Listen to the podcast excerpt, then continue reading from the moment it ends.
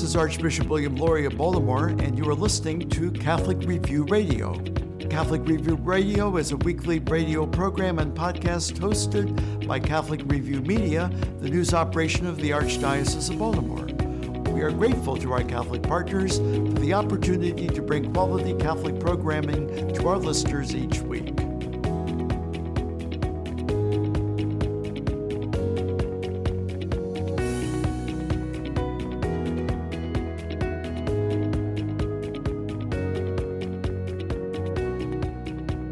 This is Chris Gunty, Associate Publisher and Editor of the Catholic Review, and with us today on Catholic Review Radio is a repeat guest. We first talked to Daniel Markham in December of 2021 when he was on an ambitious mission to attend Mass in all 50 states, plus the District of Columbia and Puerto Rico. His book about that project, now called 52 Masses: A Journey to Experience Catholicism Across America, was recently published by Peregrino Press. And of course, the name Peregrino means pilgrim, so it's pretty appropriate from that standpoint. Daniel Markham is a lifelong Catholic who lives in Tinley Park, Illinois, with his wife, Kim. He is a parishioner of St. Gerald Parish in Oak Lawn, which is really just a couple of miles from where I grew up in hometown, Illinois. So welcome again to the show, Daniel. Well, thank you for having me. I appreciate it. Enjoyed our conversation back 14, 15 months ago, and delighted to be back talking to you again. When we first talked, you were about halfway through the project. About halfway, yeah. You were visiting Our Lady of the Fields in Millersville. That was kind of your stop in the Archdiocese of Baltimore. But you also had another stop that weekend at St. Vincent de Paul in Baltimore. Can you tell us about that, especially your experiences with Deacon Ed Stoops? Oh gosh, it was wonderful. The opportunities. I loved when he had the opportunity to actually not just go to Mass, but also to experience what it was I was writing about. So the chance to come and go to St. Vincent de Paul on the Friday night for Deacon Ed's ministry was really a great opportunity. I mean, I know I like to joke. If I weren't there, the gloves would have still gotten passed out, so I know I wasn't instrumental to the operation, but I love being a part of that. I'm a part of my own St. Vincent de Paul conference at my parish. So it's something that I enjoy doing, but seeing not even so much the way Deacon Ed's ministry, but Deacon Ed's relationships that he built with the neighbors that came to that was so encouraging, so uplifting. These were his friends. They were not people he was, he met and forgot about, an hour later. These were people that he truly got to know, learned their stories, shared with them, and truly, saw Christ in each and every one of them. And that was really the highlight of it, was just seeing how they together responded to each other was truly special. And it was, a testament to his commitment for 30 years that, these aren't just, people that he would see once and be done with. These were people that he considered his friends. Yeah. And you write in the book that he got started in that actually inspired by his daughter. Yeah. Yeah. Yeah. So what was the background on that? Yeah, well, it was odd. It was she was watching TV, the TV news, and they said it was going to be the coldest night of the winter, and they were collecting blankets down at City Hall for people who might need it, and she gathered up a bunch and got some from her friends and drove up and got to City Hall, and they said, "Well, yeah, just store them over there. We'll pass them out in the morning." And she thought that was kind of odd that, it's tonight that it's going to be really cold. So she just drove around the city. And when she saw people handing them out, she would hand them out. And she did that for a couple of weeks. And then eventually they picked one of the neighbors that she had encountered said, "If you pick a spot, we'll come to you." And that was kind of the origin of it. And Deacon Ed's wife basically said, "You need to go with her," and then he just basically took the reins from there. And he's been doing it forever since. That's great. So what were the impressions you took away? One of the neat things I like about the book, and as these were blog posts as you were going along the way, was that you would say, "Here's what I experienced," and then you'd give some kind of impression of what you know, what came out of that? What were the impressions you took away from your visit to St. Vincent de Paul in Baltimore and Our Lady of the Fields in Millersville, two very different parishes? Yeah, I mean, obviously, St. Vincent de Paul is a, kind of that, maybe, I don't know if you traditional inner city, small numbers of people at the parish, but very active in the community. I mean, it's a parish whose life exists outside its walls. Oddly enough, I had been in that neighborhood prior to that, because my son went to school in Baltimore, and so we actually stayed at the hotel right next door to it. So I was familiar with St. Vincent de Paul before I actually went there. And then Our Lady of the Fields is kind of like my home parish, maybe a little smaller than mine, but that suburban kind of comfortable parish. And but Deacon Ed made it. He brings what he's doing in Baltimore back home, and they've responded. I mean, they've. St. Vincent de Paul doesn't have a kitchen, so a lot of the parishioners at Our Lady of the Fields will do a lot of the prep work on the and making the food, and and then his weekly updates in the bulletin of his mission. And when I was in Seattle, I did something similar with a ministry there, and I mentioned Deacon Ed's contributions to the bulletin. And one of the people that I was with, she was just so excited, and she said, "Can we do that?" And asked, "I would love to do that, because it really brings home what is being done, and in such a warm way to the people, at his home parish." And so I don't know if she ever did. I didn't check out their bulletins, but she really was excited about the possibility of doing that for her parish in Seattle. Your little Johnny Appleseed planting things all over. Yeah. I wanted to do that. I wanted to be able to, I hoped that people, when they read it, could see, hey, that's something we can do at our parish. That's a ministry that we could start, or that's a population we're not serving well, or, hey, how are they doing this? Because we struggle with keeping our kids in religious education past confirmation and engage with the faith. So, the more that other people could take from some of these stories, some of these ministries. It's wonderful. I mean, I think that's what I really hope that people would be able to take away from that and apply it to their own parishes, their own diocese, their own lives, as the case may be. Remind us of what originally motivated you to come up with this project, and then the follow-up question, of course, is did the end result meet your expectations? What motivated me? I was simply driving along. I dropped off my youngest son off at high school soccer practice. He went to a Catholic high school in Northwest Indiana. I was reminded of this little parish that my oldest son and I had attended. That was built by Lithuanian immigrants, and my oldest son loves to serve the world. Actually, now he's in Tanzania as a refugee resettlement officer, doing that kind of work. So that's always been his kind of passion, and the idea just came to me, and I think initially I thought it was mine, but I came to realize that it was not. That I was just basically being called to do this. And so I basically said yes. I think that's the most important thing, is that I was called to do it, and I said yes. And as a result of that, everything is different. It was the experience of a lifetime. I mean, I knew it was going to be great, and exceeded every expectation I had. I miss it. I miss meeting people and going to Mass, and meeting new people, and going to new parishes, and hearing new voices. There was so much to it in so many ways. It was spiritually enriching. It was intellectually stimulating. It was fun. There were just so many, I just had so many wonderful conversations with people. I learned so much from priests and lay people alike.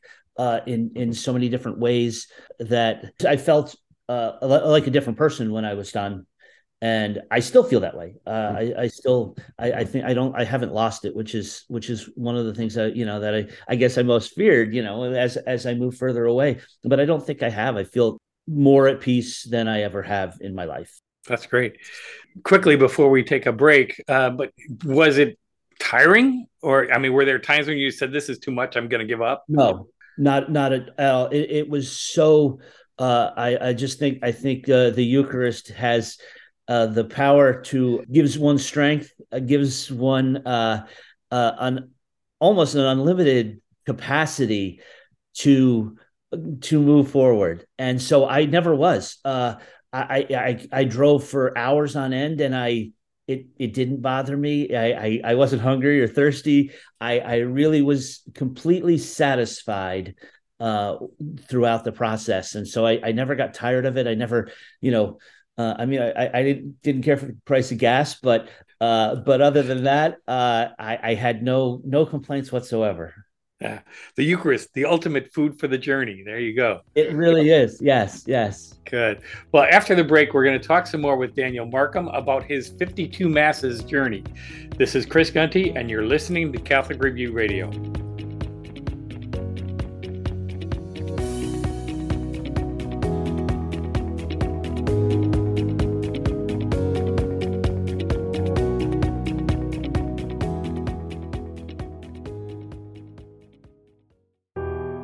The Archdiocese of Baltimore makes the protection of children a leading priority in its parishes, schools, and other ministries. The Archdiocese seeks to keep kids safe through training and background checks and by implementing a zero-tolerance policy for anyone credibly accused of abusing a child.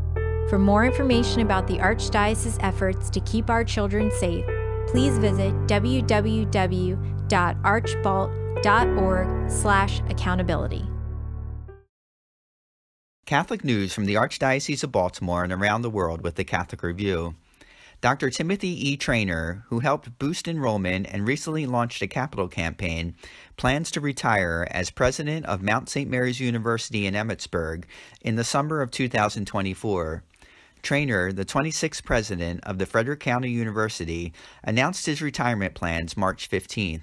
Since he became president in 2016, enrollment at Mount St. Mary's has risen by more than 12% to more than 2,000 full-time students. In February, the school launched the public phase of a $50 million capital campaign that will boost its STEM programs, refurbish campus facilities, add 2 master's programs, and bolster its athletic teams. The retired Brigadier General and former Dean at the United States Military Academy, West Point, also helped the university attract its largest freshman class in 2020. For more on this story, visit CatholicReview.org. 4 years after a devastating fire, the date of the reopening of Notre Dame Cathedral in Paris has been set for December 8, 2024 at 11:15 a.m. The reopening date is a significant one for Catholics, as December 8th marks the Solemnity of the Immaculate Conception of the Blessed Virgin Mary. For more on this story, visit CatholicReview.org. Loyola University, Maryland, Sellinger School of Business and Management has named William J. McCarthy, Jr., Executive Director of Catholic Charities of Baltimore, as the 2023 Business Leader of the Year. The award honors business executives who embody Loyola's Jesuit commitment to community and service in the leadership of their organizations. McCarthy will be honored at Loyola's annual Business of the Year dinner in November. At Catholic Charities, McCarthy oversees more than 80 programs at 200 locations throughout Maryland. For more on this story, visit CatholicReview.org. From the newsroom of the Catholic Review, I'm George Matisek. Remember the spirit of your parish community, the power of worshiping together, the warmth of friends new and old who share your faith. Join us for Mass this weekend. Visit archbalt.org to find a Catholic parish near you. Feel the joy. Every child enters the world with limitless potential. Potential of mind. Potential of body. Potential of spirit. If there was only a place where that potential could be nurtured and challenged every day, where the limits of greatness, once unseen, could now be within reach. Catholic schools, rise above.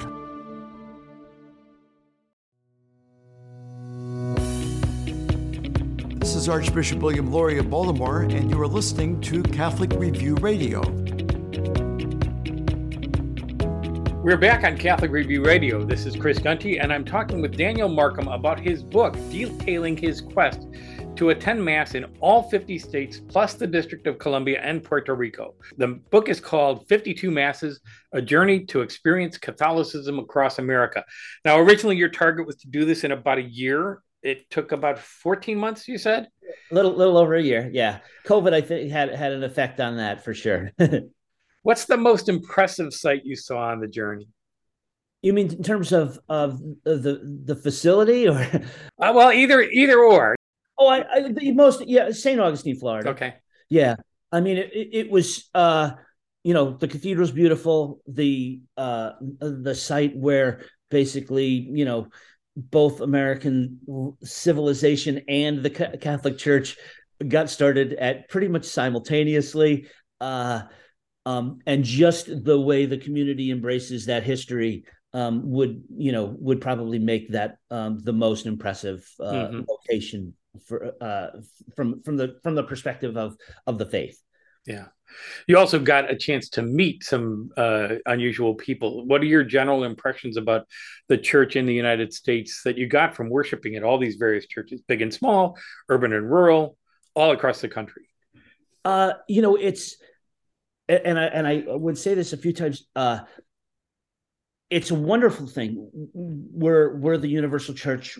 We cover every age, every demographic, every race, ethnicity, and yet we are all unified by our shared faith. And I'm someone who likes diversity in the sense of I like the fact that I could go into a Latin Mass or a Novus Ordo Mass and enjoy both. I'm not, I like or the Eastern Church and experience like that experience of seeing the Melkite Church. So I like that element of life, and so this was a great opportunity to meet all sorts of people in all sorts of places, and but knowing that everywhere I went, I could, every church I stepped into, I knew I was getting the Mass. Mm-hmm. And there's just something so beautiful about that wherever you go on the planet, the Mass is at the heart of Catholic life.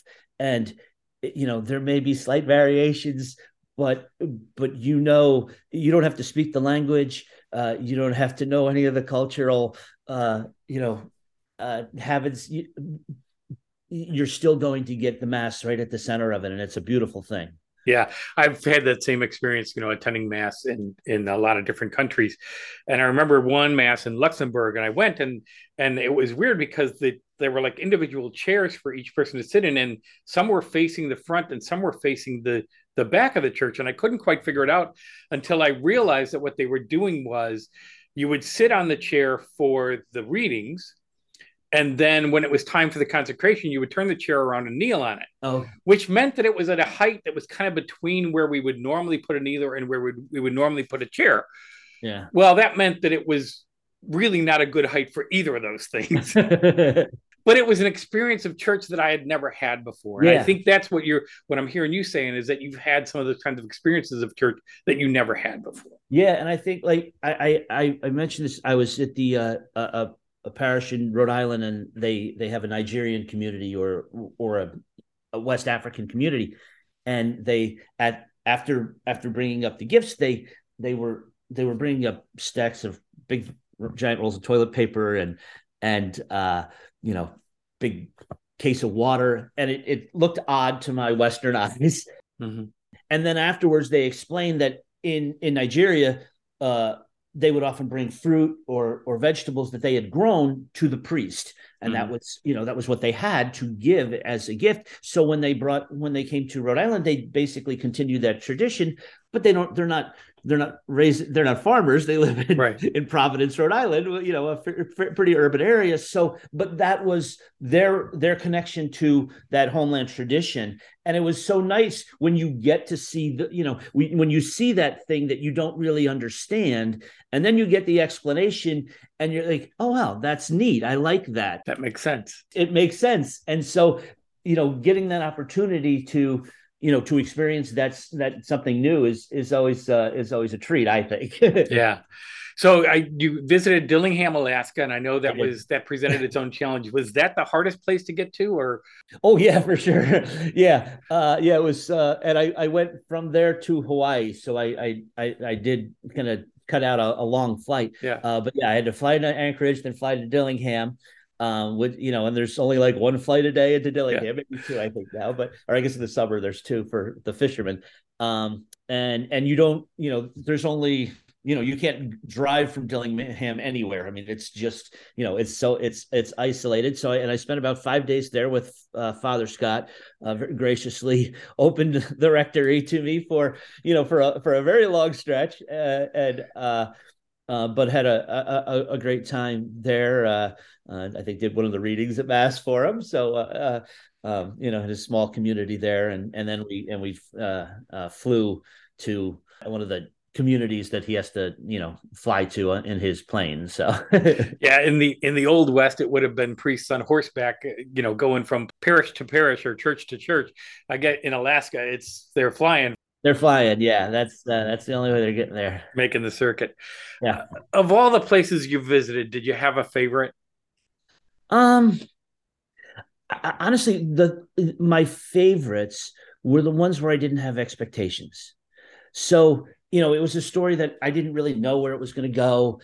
And then it turned out to be something that, you know, was just so wonderful. Now, it tended to be where I spent the most time, I tended to like the most, but like a place like Cottonwood, Idaho, was this neat little Catholic oasis in an otherwise non-Catholic state, but they had a beautiful monastery there, the only one in the state. There's two Catholic high schools in Idaho, one in Boise, as you would imagine, and one in Cottonwood, which is like the 98th largest town in the state. It's just this wonderful Catholic community.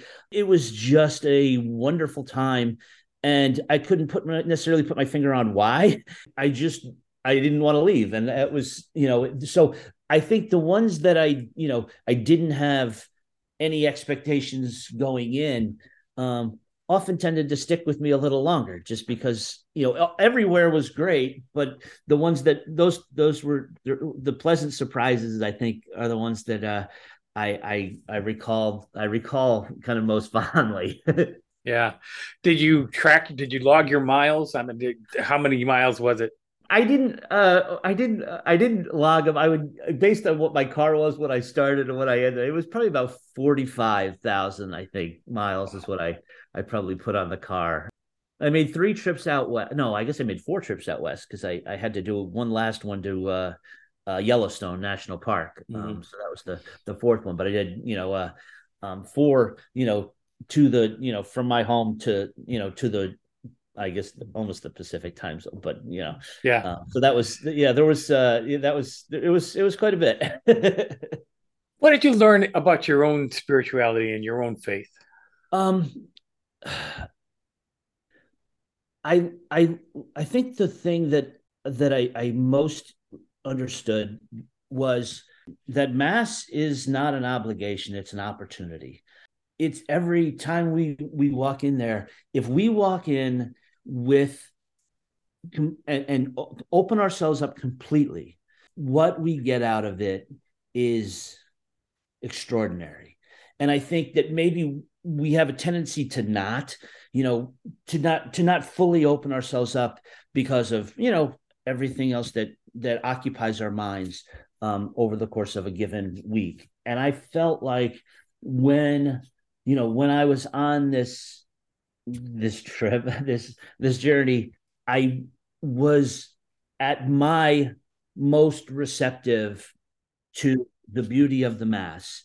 And that, you know, by doing so, what I got out of it was immensely more than what I, you know, I probably limited myself in the past more than I do now. And I think that's, you know, I guess that's what I would say is, you know, I think I by doing this, I open myself up to everything that the Mass has to offer. And I was rewarded thusly. That's a great way to think about it, that Mass is not an obligation, but an opportunity. So I remember a friend of mine who was a convert, and he said his kids would ask him, well, why do we have to go to Mass? And he goes, I'm a convert. I like going to Mass. Ask your mother why you have to go to Mass. He said, but I want to go to Mass. Yeah. So, but it sounds like you had a great experience over the course of the time. We have been talking today with Daniel Markham about his journey to attend 52 Masses in every state, plus the District of Columbia and Puerto Rico, over the course of a little over a year. The book he wrote about it is called 52 Masses, A Journey to Experience Catholicism Across America, and it's published recently by Peregrino Press. You can also get more information at 52masses.com. That's 52masses.com. Thank you so much for being with us today, Daniel. We really appreciate it, and we're glad your journey was successful. Well, thank you, Chris. I enjoyed talking to you again, and yes, it very much was. Great. This is Chris Gunty of the Catholic Review, and you've been listening to Catholic Review Radio. Tune in to us next week.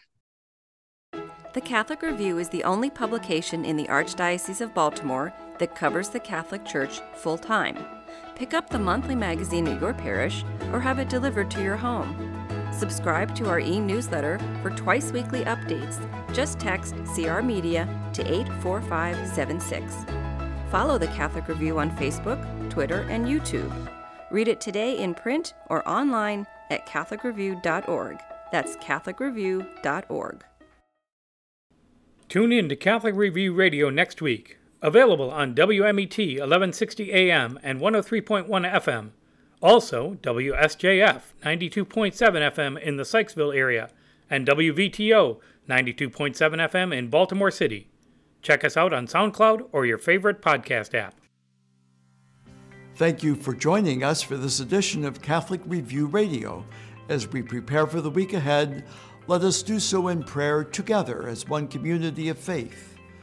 Our Father, who art in heaven, hallowed be thy name. Thy kingdom come, thy will be done, on earth as it is in heaven. Give us this day our daily bread, and forgive us our trespasses, as we forgive those who trespass against us. And lead us not into temptation, but deliver us from evil. Let us also ask the blessing and intercession of our Blessed Mother as we pray, Hail Mary, full of grace, the Lord is with thee. Blessed art thou among women, and blessed is the fruit of thy womb, Jesus. Holy Mary, Mother of God, pray for us sinners now and at the hour of our death. Amen. May Almighty God bless us and keep us always in his love.